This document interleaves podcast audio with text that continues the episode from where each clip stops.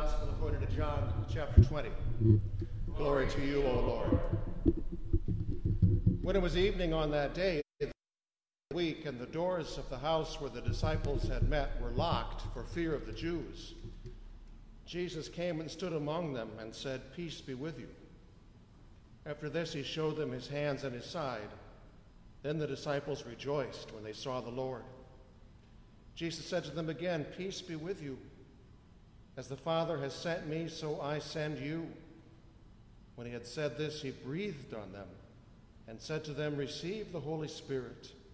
If you forgive the sins of any, they are forgiven them. If you retain the sins of any, they are retained. The Gospel of the Lord. Praise, Praise to you, O Christ.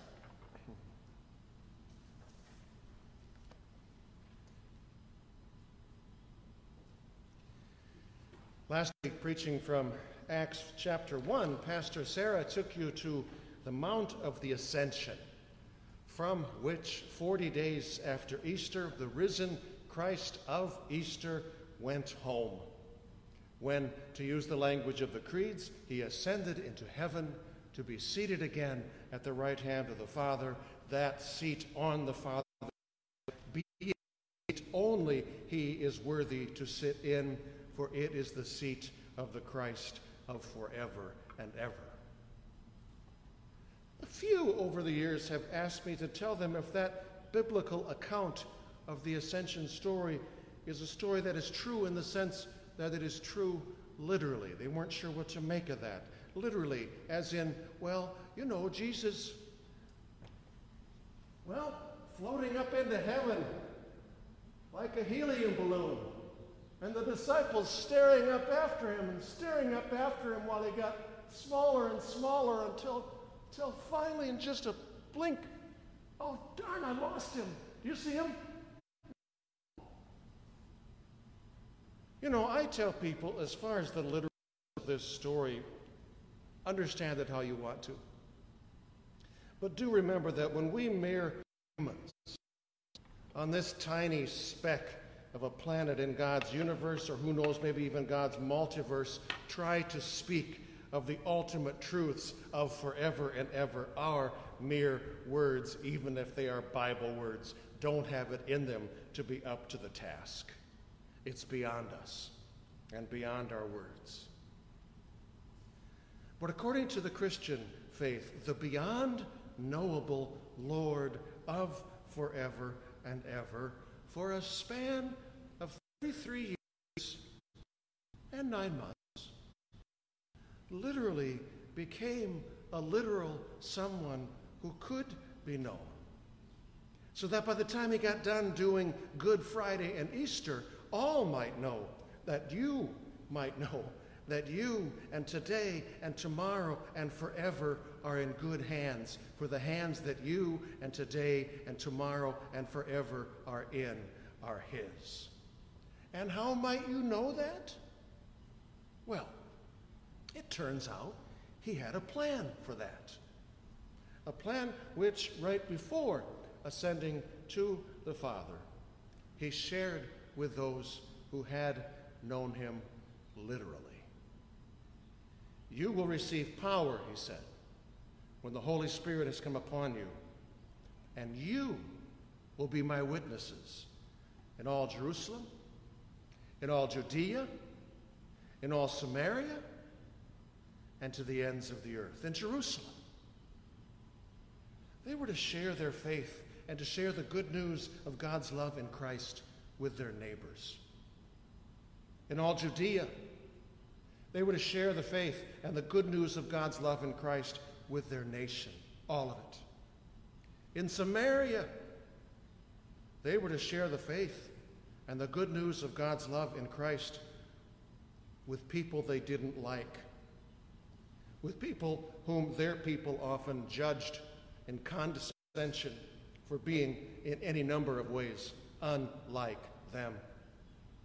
And finally, says Jesus, to the ends of the earth. It turns out, you see, that the Lord of forever wants the loving purposes and plans of the God of forever to be known everywhere by everyone ever. Which, of course, sounds like a beyond ridiculously tall set of marching orders, surely, given, among other things, the fact that at this point, Acts 1 says that including the 11 disciples, there were a total of 120 of them. Which is to say that at that point, to keep this in perspective, the entire Christian church on earth had about one fifth of the membership of Gloria Dei Lutheran Church right now. Where, back when things were the way they were, and one day will be the way again, where right now Gloria Dei, 120, give or take, is an average attendance at one of our 1030 services. To a group that size, Jesus gave marching orders extending not just to the whole of Iowa City, but to the whole world. Might be something to remember the next time something comes up for discussion at Gloria Dei and you find yourself thinking, I don't know, seems like kind of a tall order for a church our size. You, Jesus said, to a church 20% our size, will be my witnesses to the ends of the earth. Except notice, Jesus didn't give them only marching orders, He also gave them a promise. You will receive power when the Holy Spirit comes upon you, He said. So don't, He said, start marching until then. Wait, He told them. Wait in Jerusalem, He told them. Wait until you have been clothed with power from on high, He told them. Note to them, note to self, there actually are things Jesus does ask his followers to do which actually are bigger than them, are beyond them, are too tall an order for them to take on all on their own. It's just that note to them, note to self, part two. There is no such thing as Jesus asking or commanding anyone to do anything entirely on their own or by their own strength or resources or abilities. For when Jesus is the one who's doing, you are doing. There is ever the promise of the presence and power of the Holy Spirit with you, giving you what you need to do, what is yours to do, which is to say, remember this when Jesus does give you things that are yours to do, that word yours is always plural, as in you with the Holy Spirit. Which takes us to our text for today from Acts chapter 2, where 10 more days have now passed. And so now it's the 50th day after Easter. It also, as it turns out, that particular year was the 50th day after the feast of the Passover, which on every year was celebrated one of the other great Jewish holy days, that 50th day after Passover, that other Jewish holy day being the feast of Shavuot, or in English, the feast of weeks. So named because, well, with seven days in a week, seven weeks was thought of as a week's worth of weeks. In Greek, it was called the day of Pentecost. Pentecost simply being a word that means 50th, because, of course, the day after seven weeks would be the 50th day. And so, still today, we've hung on to that on our calendar. The day of Pentecost is a day, a week's worth of weeks, plus a day after Easter. Jews in the time of Acts 2 did not just live in Judea, the homeland of the Jews, but rather by this time they were scattered throughout not just the Middle East, but Africa and southern Europe. By and large, the main reason they were scattered was the same reasons people scatter across borders to new lands today, that being because they were refugees, either from one century or another's wars or from one century's or another's disasters. But no matter where Jews came to live, Jerusalem was ever the religious and political capital of the land that they knew their spiritual hearts were from. And every Jew cherished the dream of, even if it was just once in their life, being in Jerusalem for the celebration of the three great feasts, including the feast called Shavuot, the Feast of Weeks, the day of Pentecost. And so, in Luke in Acts 2, Luke writes, by the way, Luke didn't just write the Gospel of Luke, you understand. Luke did a two volume effort. He also wrote the book of Acts. And so in Acts 2, Luke writes that since it was the day of Pentecost, there were in Jerusalem, to quote Luke, devout Jews from every nation under heaven, which, of course, certainly is not literally true. And Luke knew this, I'm sure. He's just taking some theologically poetic license here in his desire for us to know that the plans God in God's great love has are not, never have been, never have been plans for the greatness of only a single nation. God's plans, rather, are for God's great and saving love, to have God's loving and saving way with God's whole world. And it being Pentecost, the whole world, says Luke, was gathered in Jerusalem. Where gathered still two were those folks from the 1030 service, the 120 followers of Jesus, who'd been told that their mission was for the whole world, but who at this time were also doing what they'd been told. They were waiting for the starter's gun to fire. And it was then, says Luke, that there came a sound, a mighty sound, like the rush of a mighty and violent wind. A Bible study in both Hebrew and Greek, the word wind is also the word for breath, which is also the word for spirit. In other words, there's a play on words going on here. As to the sound of a mighty wind, came upon the disciples the mightiness of the Holy Spirit, seeming to them to look something like tongues, human tongues made of fire, and descending upon them. Another Bible study note over and over and again throughout stories throughout the Bible fire was a visible sign that Almighty God was in the house.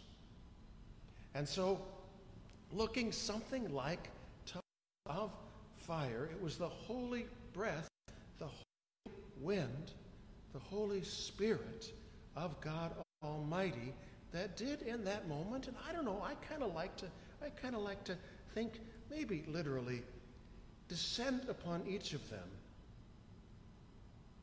And as each then, can they each then catching their breath began to speak of God's saving love in Christ. And in the crowd gathered, everyone soon realized that from one of, or the other of them, they could hear, they could understand what they were saying in the language of their own lands, in their own native tongues. And these people from all over the earth then said to one another, What is this? And it's seemingly always been the case that whenever two or more are gathered, at least one of them is a cynic. One of them said they're obviously drunk, and others agreed. Which actually wasn't a ridiculous assumption because at this point they were all talking loudly and in many cases seemingly incoherently. At which point Peter stood one of the great opening lines of a sermon ever People, nobody's drunk. It's nine o'clock in the morning for crying out loud. And then Peter preached. Boldly he preached. And as he does so, it is just important for me not to remember that in Luke's telling, remember Luke, the writer of Luke and Acts, in Luke's telling, literally the last time he quoted Peter was the time 53 days earlier when Peter, before a few people in a small crowd, boldly and for fear, had three times denied that he even knew who Jesus was. But here now, boldly and fearlessly, Peter tells this huge crowd, there are thousands of them, Luke says, exactly who Jesus is. And how in the world does one explain the difference in Peter from one quote to literally? I do it with two words Easter and Pentecost. Because, of course, when Easter moves all the way into a person's heart, fear moves out. Because, I mean, seriously, what's left to fear when you've learned that not even death from the arms of the kind of love that you're loved with and held in?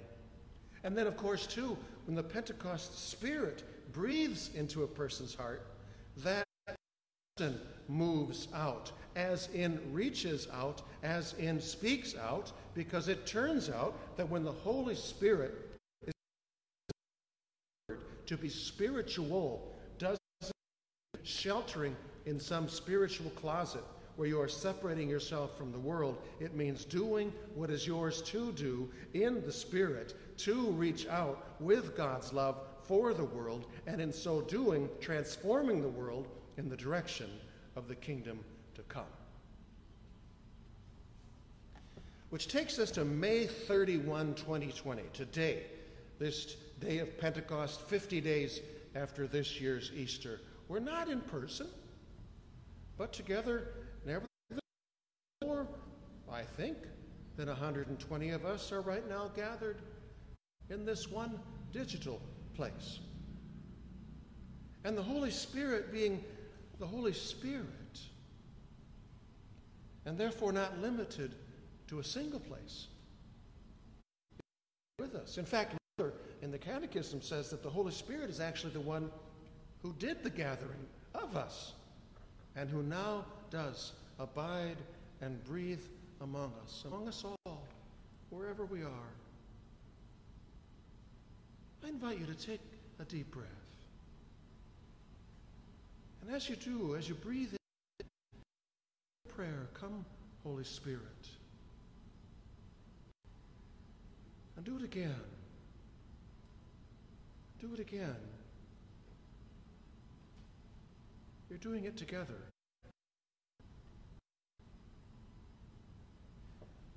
In this moment, we are all, all in our own places, and yet all together, to borrow Paul's imagery in our second lesson, we are all drinking of one and the same Spirit.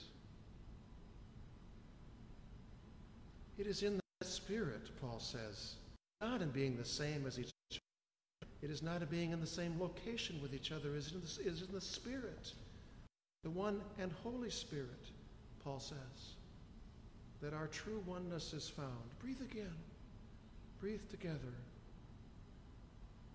Pray together. Come, Holy Spirit. Come, Holy Spirit. Come, Holy Spirit. The very first thing the Spirit does, Paul says, and therefore the first evidence that the Spirit has come, Paul says, is faith. Or sometimes preceding that, sometimes even just the desire of faith. Do you have any of that? Well, then guess what? I have news for you. The Holy Spirit is there within you. The second thing the Holy Spirit does, Jesus in our gospel reading for today says, is make known the forgiveness of our sins and then move us to forgive the sins of others. Do you know that your sins are forgiven? Well, if so, there we go again. The total, the Holy Spirit has totally been at work within you. Faith and forgiveness. My gosh, when you woke up this morning, did you even realize how spiritual you are? Is there somebody you need to forgive? Huh. What do you know? There's the Spirit at work within you again. But I can't, you say. It's beyond me, you say. Forgiving is too big for me, you say. To which the Spirit says, Haven't you been listening? It's all too big for you. But none of it's too big for us. Come, Holy Spirit. Come, Holy Spirit. Come, Holy Spirit.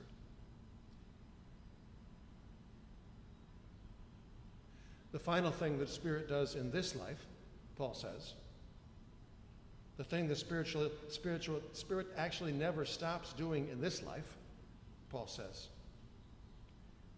is giving unique and various gifts to each and every single one of us. And then calling and blessing and leading and empowering us each to use our unique gifts. Be the church which Paul refers to as the body of Christ, which is Paul's way of saying that empowered and led by the Spirit, our hands become the hands of Jesus. Our words become the words of Jesus. Our prayers become the prayers of Jesus. And above all, above all, the greatest thing of all, according to Paul, our love becomes the love of Jesus. Come, Holy Spirit. Come, Holy Spirit. Come, Holy Spirit. Do you realize how deeply you are loved? Do you know anybody who could use some love? And the one who could surely do the loving is you? Well, my goodness. There is the Spirit again. At work, breathing within you. Amen.